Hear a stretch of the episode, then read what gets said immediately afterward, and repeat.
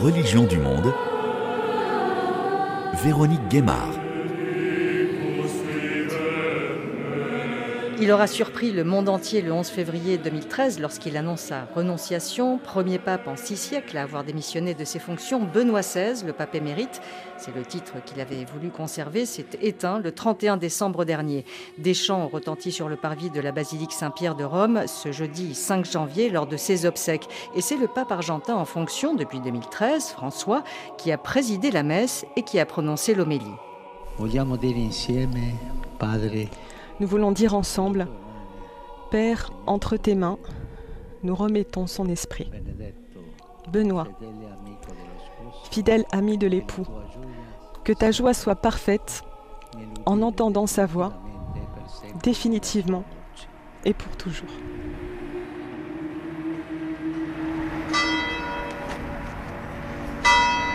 Le corps de l'ancien pape Benoît XVI et archevêque de Munich, Joseph Ratzinger, a été exposé dans la basilique Saint-Pierre pendant trois jours pour permettre aux fidèles de se recueillir, des fidèles qui étaient venus nombreux jeudi lors des obsèques à Rome, ainsi que des religieux. Notre correspondant à Rome, Éric Sénan, qui était sur la place Saint-Pierre, il a rencontré l'abbé Silla de Guinée.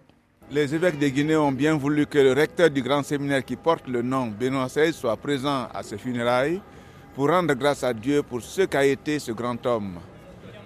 Un homme fidèle à Dieu, un homme de foi, un grand intellectuel, un qui a gardé la lampe allumée, qui a suivi et appliqué, vécu les valeurs chrétiennes et humaines jusqu'au bout, jusqu'à l'épuisement total. Il s'est donné totalement à Dieu et à l'Église, au monde, à la recherche de la vérité. Il a vécu la vérité jusqu'au bout.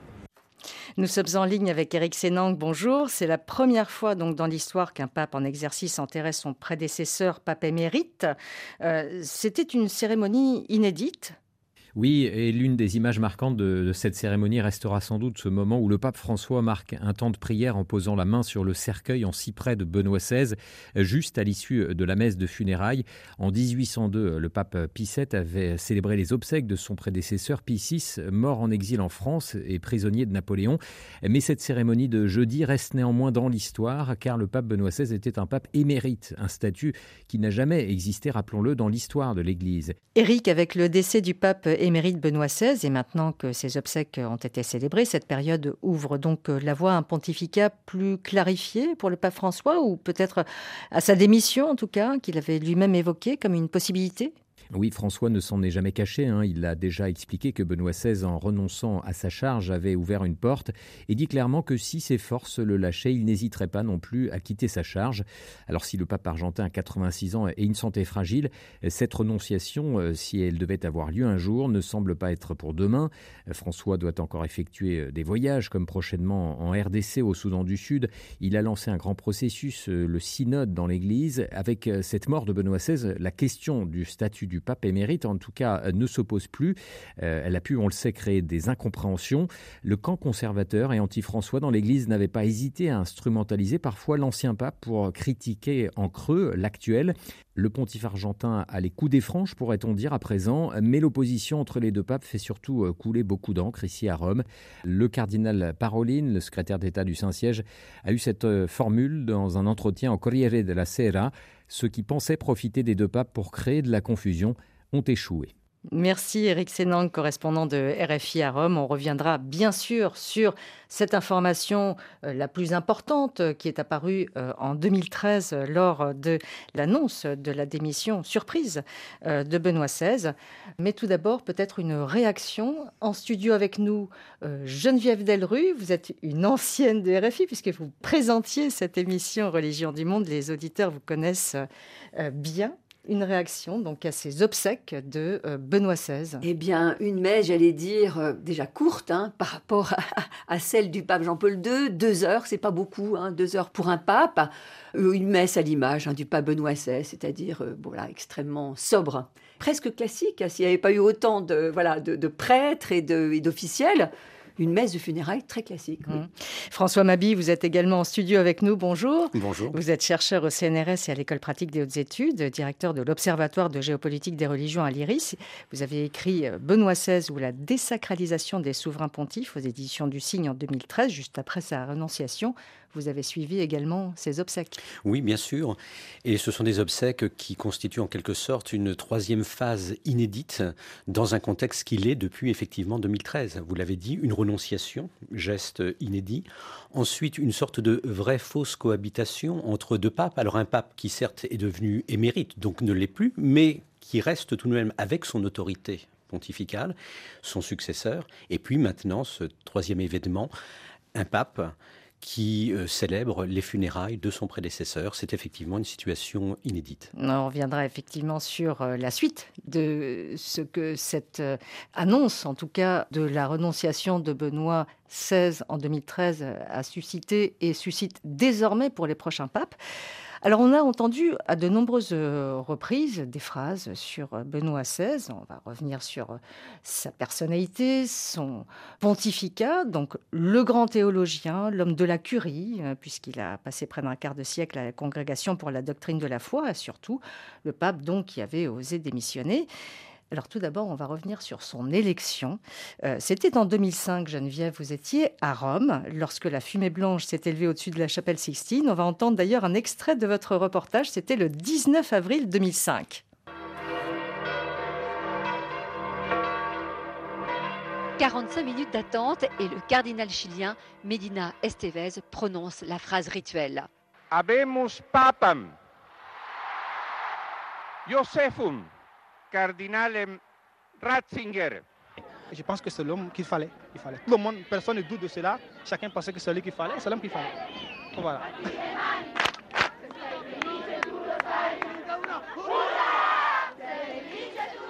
Geneviève, vous vous souvenez de ce moment, des réactions? Oui, absolument. Je m'en souviens très bien. Déjà, il y avait la question de la fumée. On ne savait pas si elle était blanche, si elle était noire. Ça a duré un certain temps, un peu stressant là pour les journalistes. Je me souviens de cette élection comme quand même une forme de déception. Oula, c'est le, cardinal responsable du dogme qui est élu. Qu'est-ce que ça va donner? Donc, ça va être un pape conservateur. C'est ce qu'Isabelle de, de également euh, a remarqué. Euh, elle est rédactrice en chef au journal La Croix et elle était à l'époque correspondante à Rome. Elle est restée de 2005 à 2009. Elle se souvient très bien aussi euh, de ce moment de son élection quand on y réfléchit maintenant, on l'a pas vécu très bien. C'est-à-dire que on a eu tous le sentiment qu'on avait droit à un pape très conservateur qui venait d'être élu. Finalement, l'étonnement est, venu, c'est-à-dire que c'est pas du tout le pape qu'on attendait qui est arrivé. On s'est tous dit bon, on va avoir quelqu'un de très dur, de très sévère, de très moral, etc. Et finalement, on a eu quelqu'un de plutôt doux qui a plutôt euh, mieux recadré la fonction pontificale que son prédécesseur et qui s'est révélé finalement plus modeste, plus humble que ce à quoi on pouvait penser. Vous le décriviez comme un pape incompris. C'était d'ailleurs le titre du livre que vous aviez euh, publié en 2005. Oui, alors il était un peu doublement incompris, c'est-à-dire que ce pape n'a pas arrêté de gaffer avec la communication, avec les journalistes, avec les médias. Euh, euh, dès qu'il prenait l'avion, il, disait une phrase qu'il fallait pas dire. Enfin, c'était un peu, un peu affolant. Et puis par ailleurs incompris parce que les gens n'ont sans doute pas tout de suite vu où est-ce qu'il voulait aller, en fait il a plutôt, euh, comment dire, une vision de la papauté. Euh, voilà, bon, un pape n'est qu'un pape. Il n'est pas du tout le, maître du monde. Il n'est pas le maître de l'Église. Le maître de l'Église, c'est le Christ. Et, et moi, je suis là d'abord pour assurer l'unité dans l'Église. François Mabille, vous aviez évoqué euh, justement le fait que ce pape était quand même un pape conservateur et dogmatique. Oui, alors c'est une, une, personnalité riche, euh, complexe. Euh, je pense que pour euh, comprendre son pontificat, il faut avoir en tête au moins deux éléments, voire trois éléments. Oui. premier élément, il prend la tête de l'Église catholique après un très long pontificat marqué par une personnalité extraordinaire. Oui, Jean-Paul II est resté 26 ans. Qui est resté effectivement 26 ans, doté d'un charisme particulier.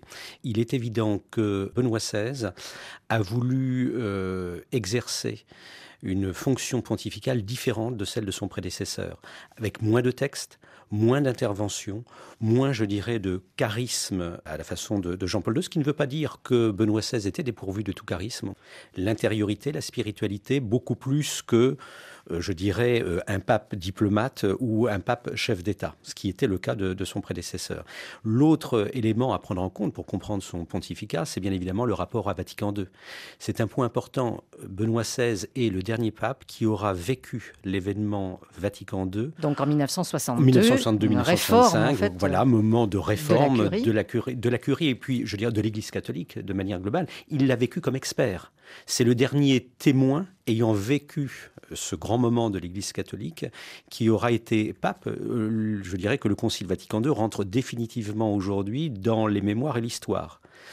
Son pontificat est marqué également par euh, ce rapport au Concile Vatican II et aux différentes euh, tensions, différentes interprétations de la réception de ce Concile Vatican II. Mmh. Et puis, vous avez raison, c'est également un théologien, et donc c'est un pape théologien qui s'exprime en tant que tel. Personnellement, je le définirais comme un pape illibéral, non conformiste ou anticonformiste et illibéral.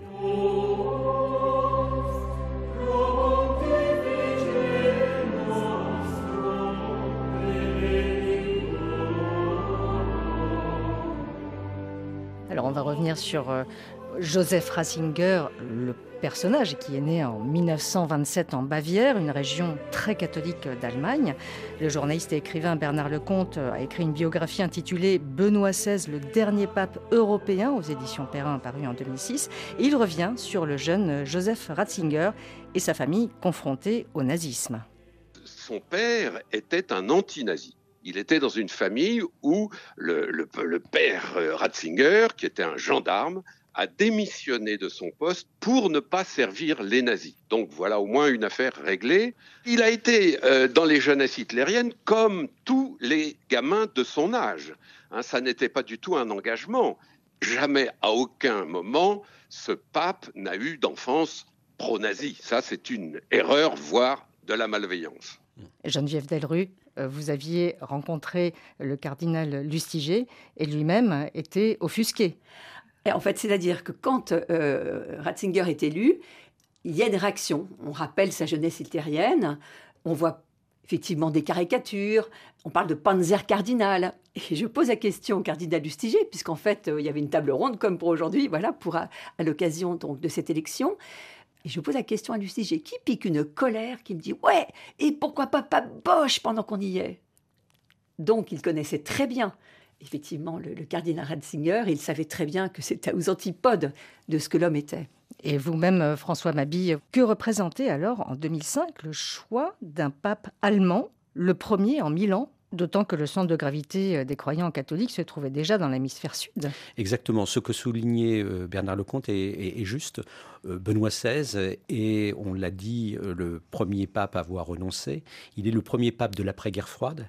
Il est peut-être également l'un des, voire le dernier pape européen, parce que effectivement, euh, le, centre du catholicisme se déplace. Euh, L'Europe n'est plus catholique.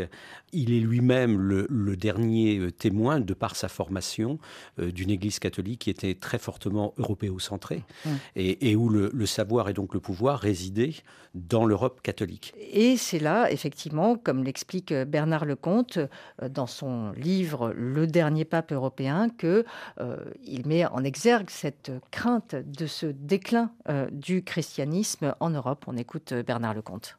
Ce pape allemand, qui succédait à un pape polonais, qui succédait lui-même à des dizaines de papes italiens, avait été d'abord dans l'histoire de l'Église un Européen. Il était lui-même euh, très très marqué par le déclin du christianisme en Europe.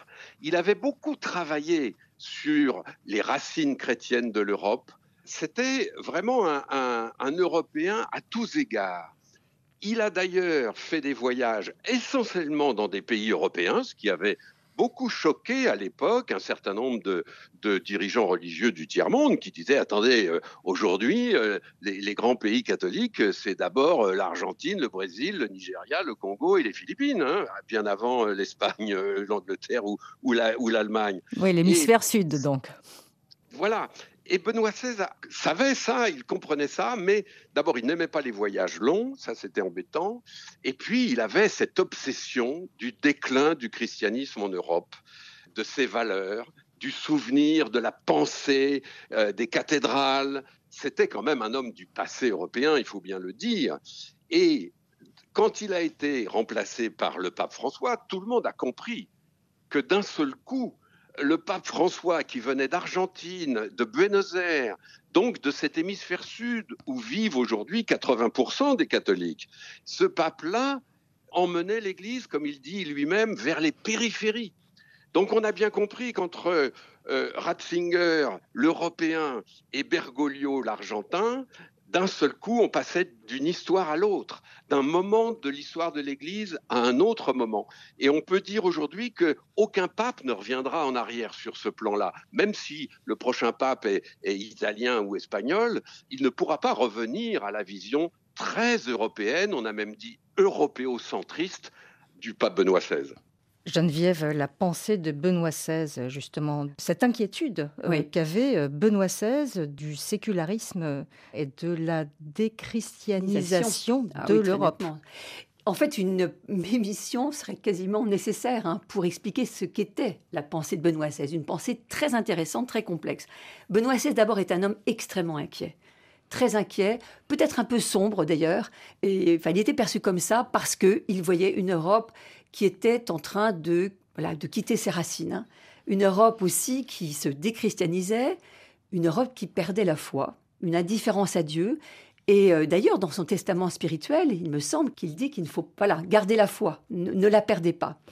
Euh, donc, un, un, homme inquiet. Également un homme qui voyait aussi une époque euh, menacé par des dangers comme celui du relativisme. C'est une question très importante, un peu compliquée à expliquer, mais en fait, bon, on va le faire de façon simple.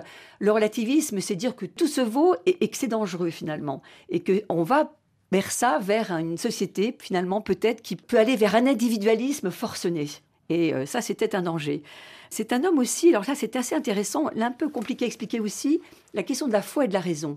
La foi et la raison vont ensemble. On ne peut pas croire et finalement être déconnecté de la raison, déconnecté de la philosophie. L'un et l'autre vont ensemble et du coup, à ce moment-là, on va vers une foi, j'allais dire mature. C'est ce que j'appellerais l'intelligence de la foi. François, je ne sais pas si vous voyez cela comme moi, mais euh, c'est ce que j'ai compris de ce Je, je vous rejoins tout, à fait. Ce que vous venez de dire euh, constitue l'une des différences, sans doute, mais très importantes, entre Jean-Paul II et Benoît XVI. Jean-Paul II provient d'une Pologne qui, bien que sous régime communiste, demeure majoritairement catholique. Benoît XVI provient certes d'un pays qui l'était, mais ayant vécu en Europe de l'Ouest à l'époque, a très bien compris que le processus de sécularisation était avancé et qu'on ne reviendrait pas à une situation antérieure, ce qui était un petit peu le rêve de, Jean-Paul II. Hein. retrouver les racines chrétiennes de l'Europe, mais la reconquête en quelque sorte, la nouvelle évangélisation avec l'idée que l'Europe redeviendrait chrétienne avec ses deux poumons.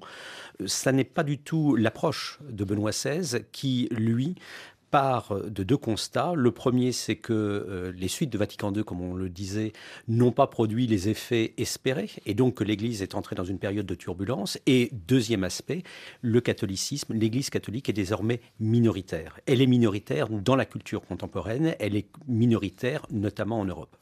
Alors Benoît XVI, dans sa volonté d'unir l'Église, puisque c'était unir euh, les croyants, effectivement, est allé quand même jusqu'à faire des gestes d'ouverture envers des courants traditionnalistes, par exemple de monseigneur Lefebvre, qui avait été excommunié, hein, comme le rappelle Bernard Lecomte.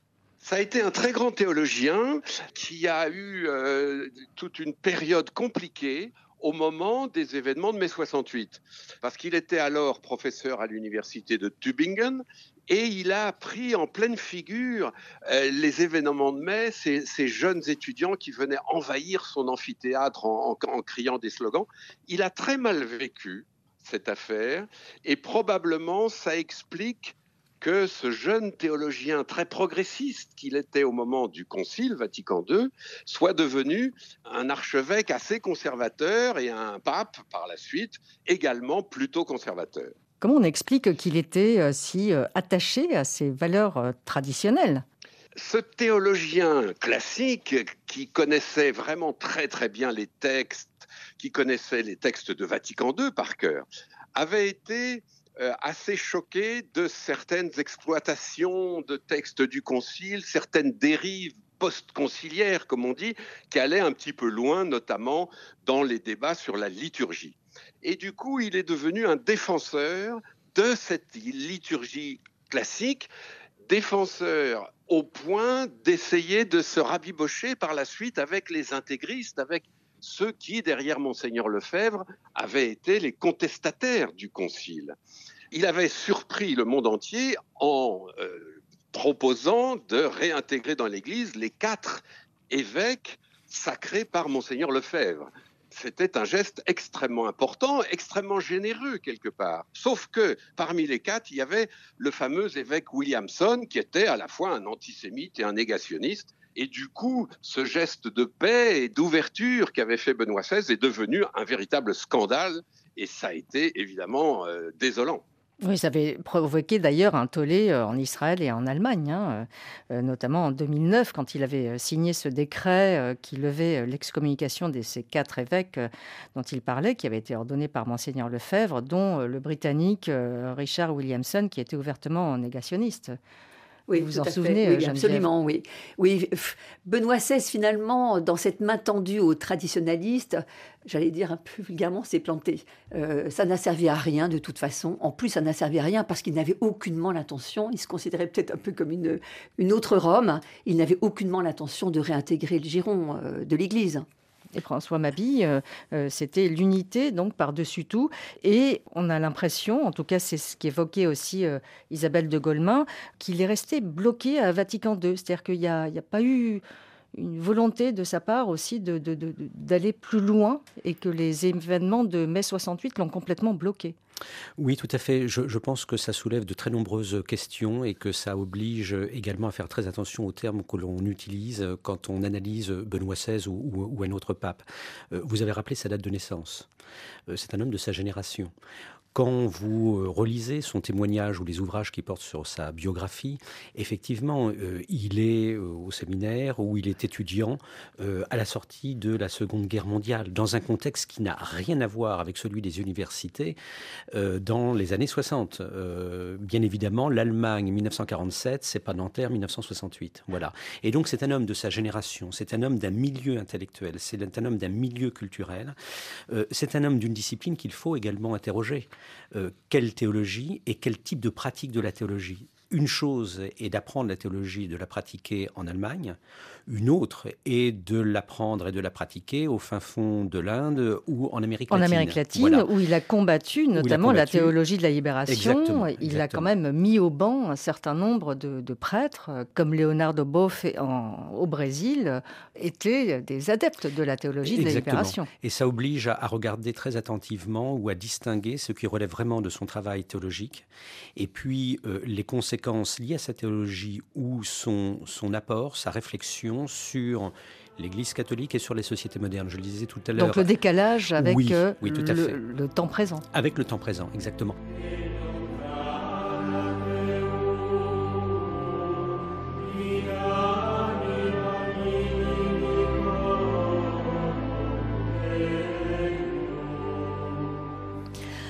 Benoît XVI, en tout cas, euh, ne voulait pas compromettre ses relations entre l'Église catholique et les Juifs. Il dénonçait, il condamnait l'antisémitisme. Euh, donc, euh, je fais référence à ce qu'on vient de dire par rapport aux traditionalistes et le tollé que ça avait soulevé effectivement en Israël, notamment. Hein. il n'a pas voulu signer quand même le décret de béatification du pape Pie XII, qui était pape pendant euh, la Seconde Guerre mondiale, mais très controversé pour son silence vis-à-vis de la Shoah. Il a eu un geste fort. Il s'était rendu en 2005 euh, à la synagogue de Cologne en Allemagne et aussi dans l'ancien camp de concentration Auschwitz-Birkenau. C'était en mai 2006. Écoutez. Le pape Jean-Paul II était venu comme un fils du peuple polonais. Je viens aujourd'hui comme un fils du peuple allemand. Pour cette raison précise, je peux et je veux faire écho à ces mots. Je ne pouvais pas ne pas venir ici. Il fallait que je vienne. C'est un devoir et un juste dû à tous ceux qui ont souffert ici. Geneviève, euh, vous-même, vous avez suivi euh, le pape Benoît XVI lorsqu'il s'est rendu en Israël en 2009. Euh, son rapport au judaïsme? Eh bien, il a eu un, très grand rôle dans le rapprochement avec le, peuple juif, mmh. très marqué, je pense, par la guerre. il a, il a beaucoup travaillé dans ce sens-là. Et, en fait, quand Jean-Paul II glisse ce mot hein, dans, le, dans le mur euh, occidental de Jérusalem, le mot de repentance, Benoît XVI, il est pour quelque chose. Il, a beaucoup travaillé euh, sur ce rapprochement. Et d'ailleurs, c'est assez intéressant. Récemment, euh, Benjamin Netanyahu a parlé de Benoît XVI comme l'ami d'Israël. Là, je dis que c'est une récupération politique. Mais Benoît XVI était d'abord l'ami du peuple d'Israël du peuple juif.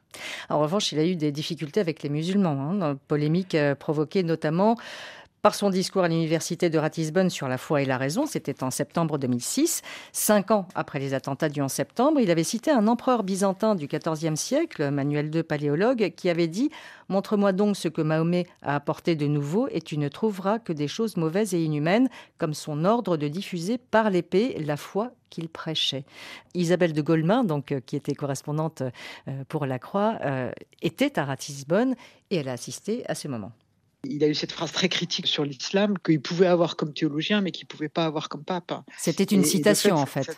C'était une citation, mais il, ne pouvait pas la, la, dire. Et puis ensuite, après, il a mis beaucoup de temps, je trouve, à réagir et à prendre la mesure de ce qu'il avait provoqué. Cette euh, conférence s'est terminée euh, en standing ovation. Enfin, c'était quand même assez impressionnant. Hein. Tout le monde l'applaudissait, etc. Et ce n'est qu'après que les Américains, notamment les journalistes américains, attendaient quelque chose autour du 11 septembre, voilà, puisqu'on était justement le 11 septembre, ce sont eux qui se sont emparés de cette phrase pour en faire euh, quelque chose d'important. Et puis, comme bon, il y avait effectivement pas mal de gens qui n'avaient pas trop Benoît XVI, du coup, ça a provoqué ce que ça a provoqué de, manière assez grave. Hein. Il y a quand même des, gens qui sont morts. Il y a une religieuse qui est morte en Afrique. Ça, a provoqué quand même des, manifestations assez importantes. Et, ce qui était assez impressionnant à l'époque, c'est la lenteur de la réponse de Benoît XVI. Puis quand on est un pape, eh ben, on peut pas dire ce qu'on veut. quoi. Et il, a mis du temps à comprendre qu'il ne pouvait pas dire tout ce qu'il voulait. effectivement, ça avait mis le feu aux poudres. Et pour Bernard Lecomte, Benoît XVI appelait pourtant au dialogue entre toutes les religions.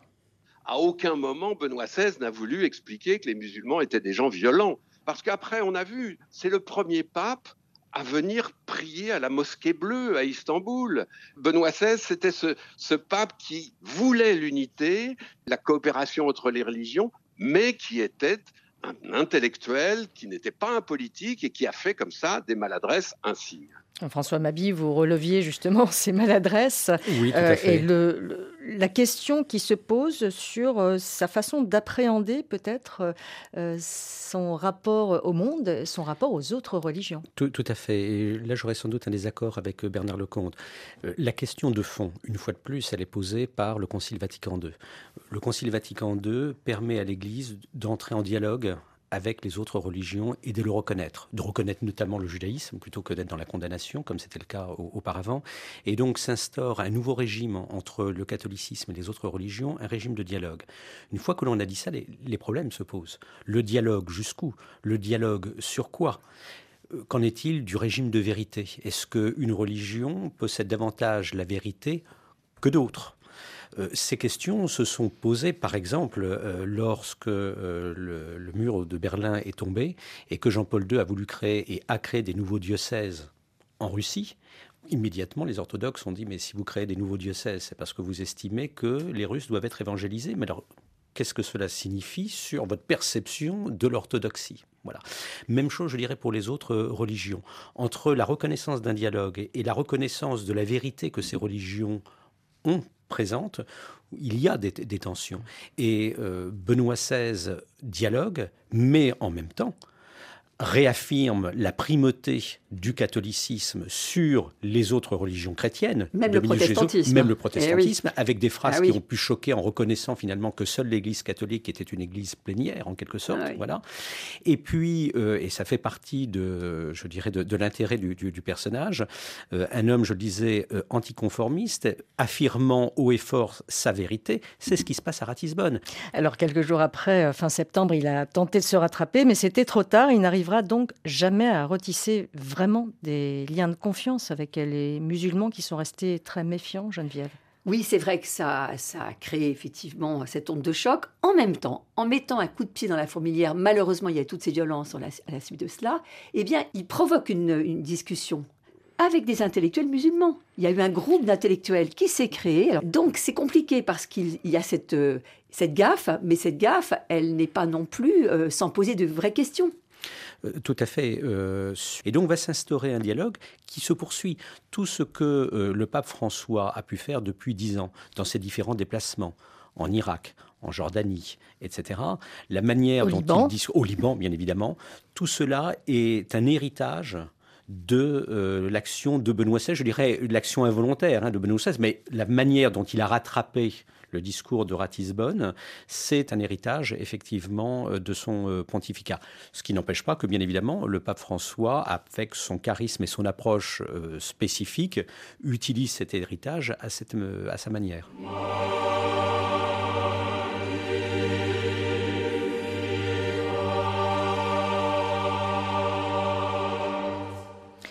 Alors sur les questions sociétales maintenant, Benoît XVI euh, était un pape très conservateur. Tous les papes sont conservateurs, dit-on, euh, mais sur ces sujets en particulier, euh, il l'était notamment sur la question de l'homosexualité, sur la question du préservatif, sur la question du mariage homosexuel, sur la question de la place des femmes dans l'Église également. Geneviève euh, Delru, vous l'aviez accompagné notamment au Brésil. Il avait exhorté les jeunes à la chasteté. C'était en 2007. Écoutez. Au mundo precisa de vidas limpas le monde a besoin de vie saine, d'intelligence éclairée qui rejette d'être considérés comme des objets de plaisir. Il faut s'opposer aux médias qui ridiculisent le caractère sacré du mariage et de la virginité avant le mariage. Il avait également euh, eu euh, quelques phrases quand il euh, était parti en voyage au Cameroun en 2009. Vous l'aviez accompagné là encore. Il avait prononcé cette phrase sur le préservatif alors que le sida faisait des ravages. Vous vous en souvenez ah Oui, je me souviens très bien.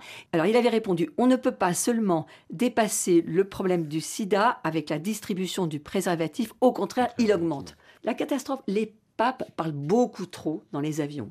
Beaucoup, beaucoup, beaucoup trop, parce qu'il parle mal. Parce que c'est impossible, il y a des choses qu'on ne peut pas résumer. Bon.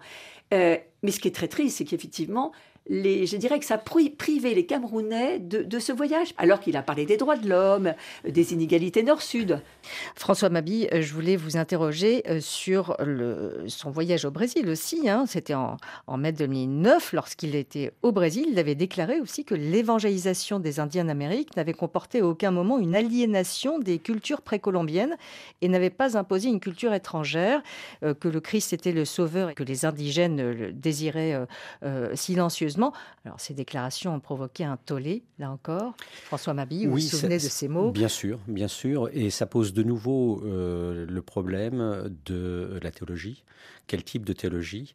Euh, vous voyez que ce sont des propos qui ont choqué à l'époque et qui choqueraient encore plus aujourd'hui. On a en tête l'un des derniers déplacements du pape François au Canada, ce qu'il a dit sur les autochtones et la manière dont l'Église catholique les avait traités, d'ailleurs jusqu'à une date relativement euh, récente.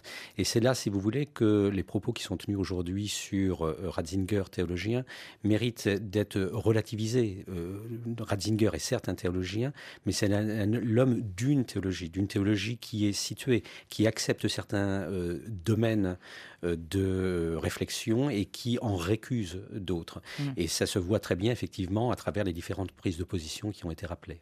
Alors, autre dossier épineux pour l'Église catholique dont a hérité son successeur, le pape François, sa gestion catastrophique des abus et des agressions sexuelles dans l'Église. Joseph Ratzinger, en tant que préfet de la Congrégation pour la doctrine de la foi, où il est resté pendant près d'un quart de siècle, a été le premier pape à se pencher véritablement sur ces questions. Il prenait la tolérance zéro, comme le rappelle Étienne Ménard, un paroissien, membre du collectif Agir pour notre Église. Il a pris en charge à la fin du pontificat de Jean-Paul II les premières affaires euh, d'abus sexuels qui arrivaient.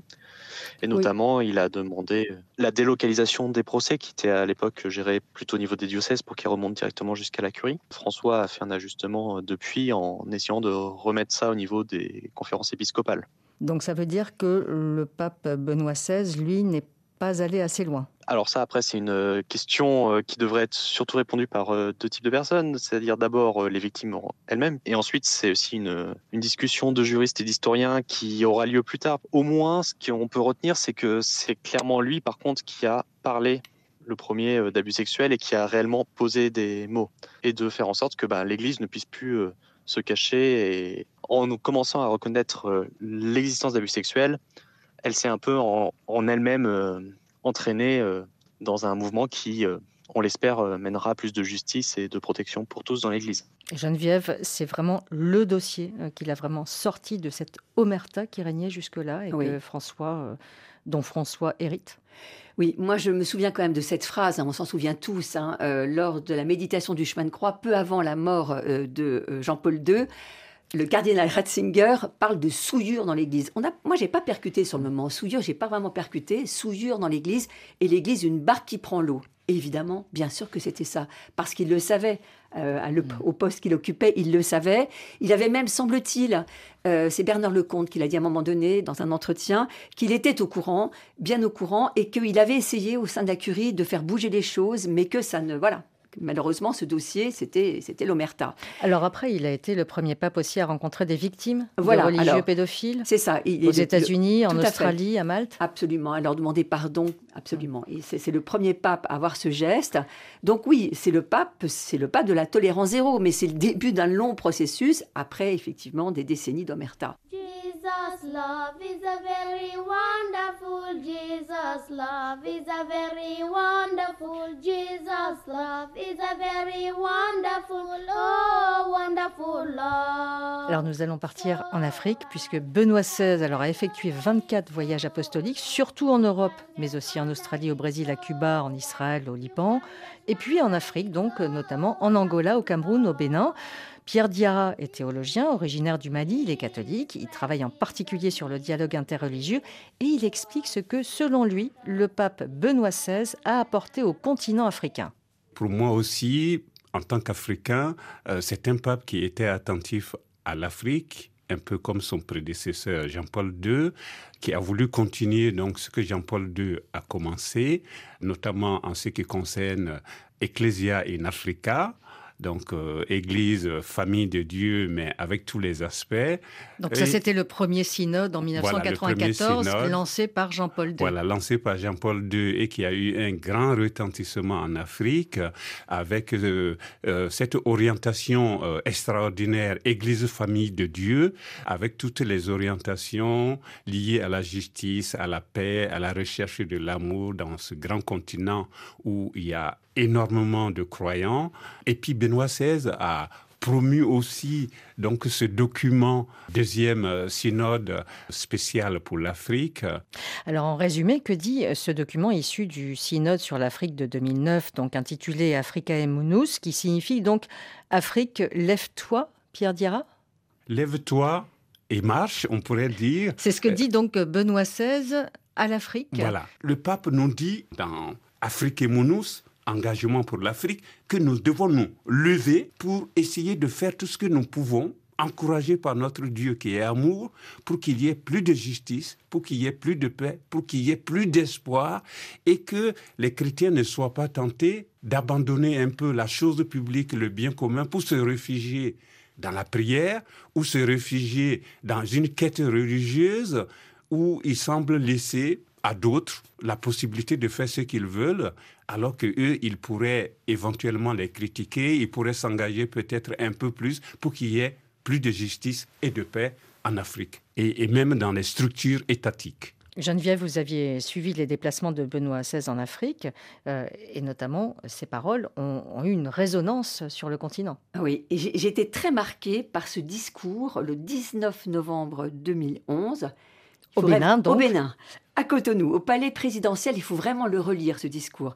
Et, j'ai retenu ces phrases. Ne privez pas, ça il s'adresse hein, aux responsables politiques et économiques, ne privez pas vos peuples, ne les amputez pas de leur avenir, en mutilant leur présent. Fort quand même. Hein. Ayez une approche éthique courageuse de vos responsabilités. Vraiment, ce discours est à relire. Et là, on voit un Benoît XVI, mais vraiment, euh, il, dégage une force dans ce discours. Qui marque en tous les cas. François Mabi, vous vous souvenez également de ce discours Oui, bien sûr. Et des répercussions peut-être aussi sur euh, bah, le pape François qui va se rendre euh, fin janvier donc euh, en République démocratique du Congo et au Soudan du Sud et qui va prendre la suite de ce qu'il reste 12 ans après de cette africaine Mounous dont parlait Pierre Diarra. Tout à fait. Alors d'abord, c'est un très bon exemple pour revenir sur, je dirais, le double statut des souverains pontifes. Lorsqu'on dit que les papes ne font pas de politique, alors sans doute pas au sens euh, électoral du terme, mais vous voyez bien que là, il y a une leçon politique, alors on peut dire une leçon de morale politique, mais on est bien là sur euh, le registre, dans le registre euh, politique, à l'évidence. Ça, c'est le premier point. Deuxième point, c'est tout à fait significatif, effectivement, de cet anticonformisme que j'évoquais de, de Benoît XVI. Il pose le problème de la responsabilité des politiques, et y compris des responsables politiques qui se disent catholiques. Et il entre de cette manière en dissonance, en quelque sorte, avec le discours dominant de l'époque. Alors, Pierre Diarra euh, évoque également ce qu'il reste 12 ans après, donc euh, je commençais à l'évoquer, euh, de ce, ce, rapport que remet donc le pape Benoît XVI, Africa Mounous. Qu'est-ce qu'il en reste 12 ans après, Pierre Diarra? Le dialogue interreligieux, on a besoin d'entendre des paroles fortes en Afrique sur ce domaine, de dialogue entre chrétiens et musulmans, entre chrétiens et adeptes des religions des ancêtres ou religions traditionnelles euh, africaines, mais aussi toutes les questions écologiques, toutes les questions du bien commun, tout ce que les dirigeants, nos dirigeants africains doivent entendre pour qu'ils sachent qu'ils sont au service des peuples d'Afrique.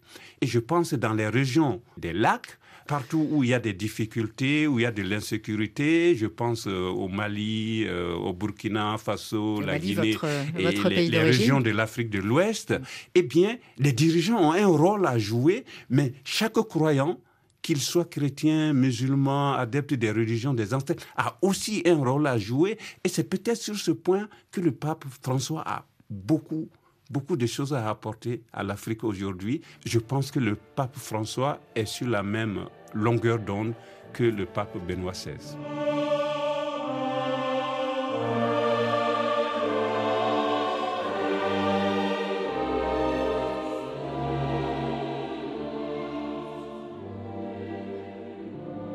Alors la grande nouveauté qu'a apporté Benoît XVI sur la fonction du pape, c'est lorsqu'il a annoncé sa démission le 11 février 2013. On en parlait déjà en début d'émission. Et voici un extrait d'une traduction simultanée à l'époque. Bien conscient de la gravité de cet acte, en pleine liberté, je déclare renoncer au ministère d'évêque de Rome, successeur de Saint-Pierre, qui m'a été confié par les mains des cardinaux le 19 avril 2005, de telle sorte qu'à partir du 28 février 2013 à 20h, le siège de Rome, le siège de Saint-Pierre sera vacant et le conclave pour l'élection du nouveau souverain pontife devra être convoqué par ceux à qui il appartient de le faire. François Mabille, c'était une décision effectivement révolutionnaire, le fait qu'il euh, annonce cette... On peut presque dire que c'est un, geste de modernité politique, c'est reconnaître que euh, la, mission, et lui-même dit la fonction pontificale, peut prendre fin. Dans ses livres d'entretien, il s'en explique avec trois arguments. Premier argument, euh, l'exemple de Jean-Paul II qui l'avait visiblement beaucoup marqué. Deuxième euh, argument, effectivement, sa fatigue psychique, dit-il, et euh, physique. Euh, et il prend appui sur bah, la fonction épiscopale en disant il y a depuis maintenant plusieurs années la possibilité pour un évêque d'arrêter sa fonction. Et bien de la même façon, j'ai estimé que la fonction de souverain pontife pouvait avoir un terme, ce qui ne signifie pas que ensuite, étant retiré de cette fonction-là, je ne continue pas à la porter d'une autre manière. Mais alors Geneviève, euh, cette situation crée euh, une cohabitation incroyable, inhabituelle, qu'on n'avait jamais vue dans l'Église. Tout à fait. Mais je dirais d'abord que pour un pape, j'allais dire conservateur, eh bien, il s'est libéré de la tradition. Et ça, c'est incroyable. Ça témoigne vraiment de cette liberté intérieure euh, qu'avait Benoît XVI. Alors évidemment, c'est une situation complètement inédite. Deux papes en blanc, c'est totalement inédit et pas forcément facile parce qu'on sait très bien qu'à l'intérieur du Vatican, il y a les nostalgiques de Benoît XVI. Alors justement, écoutez ce qu'en pense euh, Isabelle de Golemin. Moi, je suis pas sûre qu'il était vraiment très gêné par Benoît XVI. Il était gêné par des gens qui utilisaient Benoît XVI, comme par exemple le cardinal Sarah, comme par exemple le cardinal Muller, enfin toute une série de, cardinaux assez réactionnaires et qui utilisaient le, travail du pape Benoît pour gêner le pape François. Le pape François, bah, sauf s'il meurt dans son lit, mais, mais a priori, il va, aussi démissionner. Maintenant, les papes vont démissionner. Euh, François Mabi, est-ce que ça ouvre la voie à une plénitude de la papauté du, pape François ou peut-être euh, des, euh, des tensions au sein de la curie plus importantes que euh, lorsque Benoît XVI était finalement encore vivant, même si pape émérite. Oui, le pape Benoît XVI a d'ores et déjà un certain nombre d'héritiers, le cardinal Sarah par exemple, qui se revendique de son héritage, mais le pape Benoît XVI, guinéen, voilà, mais le pape Benoît XVI est peut-être plus modéré et plus savant qu'un certain nombre de ses héritiers. Euh, si vous lisez par exemple euh, l'un des ouvrages du cardinal Sarah, Le soir approche et déjà le jour se lève, vous lirez des propos tels qu'il y a une parenté idéologique entre le nazisme, le communisme et le libéralisme démocratique. Vous lirez des propos comme euh, c'est dans les démocraties occidentales que les chrétiens sont le plus persécutés. Vous lirez des propos comme quoi dans les démocraties occidentales sont sujettes à, une tentation totalitaire. voilà le type de propos qui manifestent finalement une opposition radicale à la modernité euh, démocratique que n'aurait sans doute pas tenu euh, Benoît XVI, même si lui-même était euh, très critique à l'égard de la modernité. Et donc, d'une certaine manière, son départ libère euh, plutôt cet uriféraire euh, qui risque de se faire davantage entendre qu'il ne le faisait du temps de son vivant. En tout cas, ça libère la voie aussi euh, à une possible démission du pape François, Geneviève. Bien sûr, parce que c'était impensable que le pape François démissionne. Il y aurait eu trois papes, deux papes émérites et un pape en fonction, ça c'était absolument inenvisageable. En revanche, la question du titre de pape émérite, qui n'existe pas dans le droit canonique, donc la curie va pouvoir plancher dessus. Absolument, c'est un. Oui, c'est un point important. C'est un point important parce que, euh, on le disait, la situation était inédite. Et donc, par exemple, euh, l'une des questions posées était celle de la liberté d'expression, liberté d'expression publique euh, d'un pape émérite. Peut-il s'exprimer encore? Si oui, à quel titre? Comme pape émérite? Mais dans ces cas-là, quel est le statut véritable de sa parole? Est-ce que c'est une parole privée de théologien ou est-ce que, d'une certaine manière, étant pape émérite, le statut de sa parole est encore singulier. Euh, donc il va y avoir effectivement des réflexions euh, sur ce sujet et sans doute que cette situation-là qui risque de se produire va être codifiée par euh, le pape François à l'aide de canonistes en tout cas, Geneviève, on sait que le pape va démissionner, mais on ne sait pas quand. Et en tout cas, ça ne sera pas pour tout de suite. Il a encore euh, du pain sur la planche. déjà euh, des voyages. le voyage en RDC, euh, voilà, qui est un voyage qui avait été effectivement prévu, reporté. Donc, ce voyage est très important et ça, on peut être sûr qu'il ne va pas démissionner d'ici là. Voilà, et il y aura aussi une autre question qu'il devra régler, c'est ce synode sur la synodalité avec des questions très importantes comme euh, la gouvernance de l'Église, euh, la question des abus et agressions sexuelles dans l'Église euh, ou encore la place des prêtres mariés. Absolument. Tout à fait. C'est sans doute ce point-là qui est actuellement dans le pontificat le plus important. Et c'est sans doute après euh, ce processus que euh, le pape, s'il doit démissionner, démissionnera. Et c'est là d'ailleurs qu'il y a sans doute le plus, sinon d'opposition, en tout cas de différence entre les deux souverains pontifs. Le rapport à la place de la curie romaine par rapport aux différentes églises locales est perçu différemment chez Benoît XVI et chez le pape François. Merci Geneviève Delru d'être revenue dans nos studios. Merci beaucoup François Mabille. Merci à, Pierre Diarra, Isabelle de Golemin, Bernard Lecomte et Étienne Ménard que nous avons entendus dans cette émission. C'est la fin de cet épisode de Religion du Monde consacré à Benoît XVI et son héritage. Réalisation Ludivine Amado. Vous pourrez réécouter cette émission bien sûr en podcast sur le site rfi.fr, Twitter ou Facebook. À la semaine prochaine.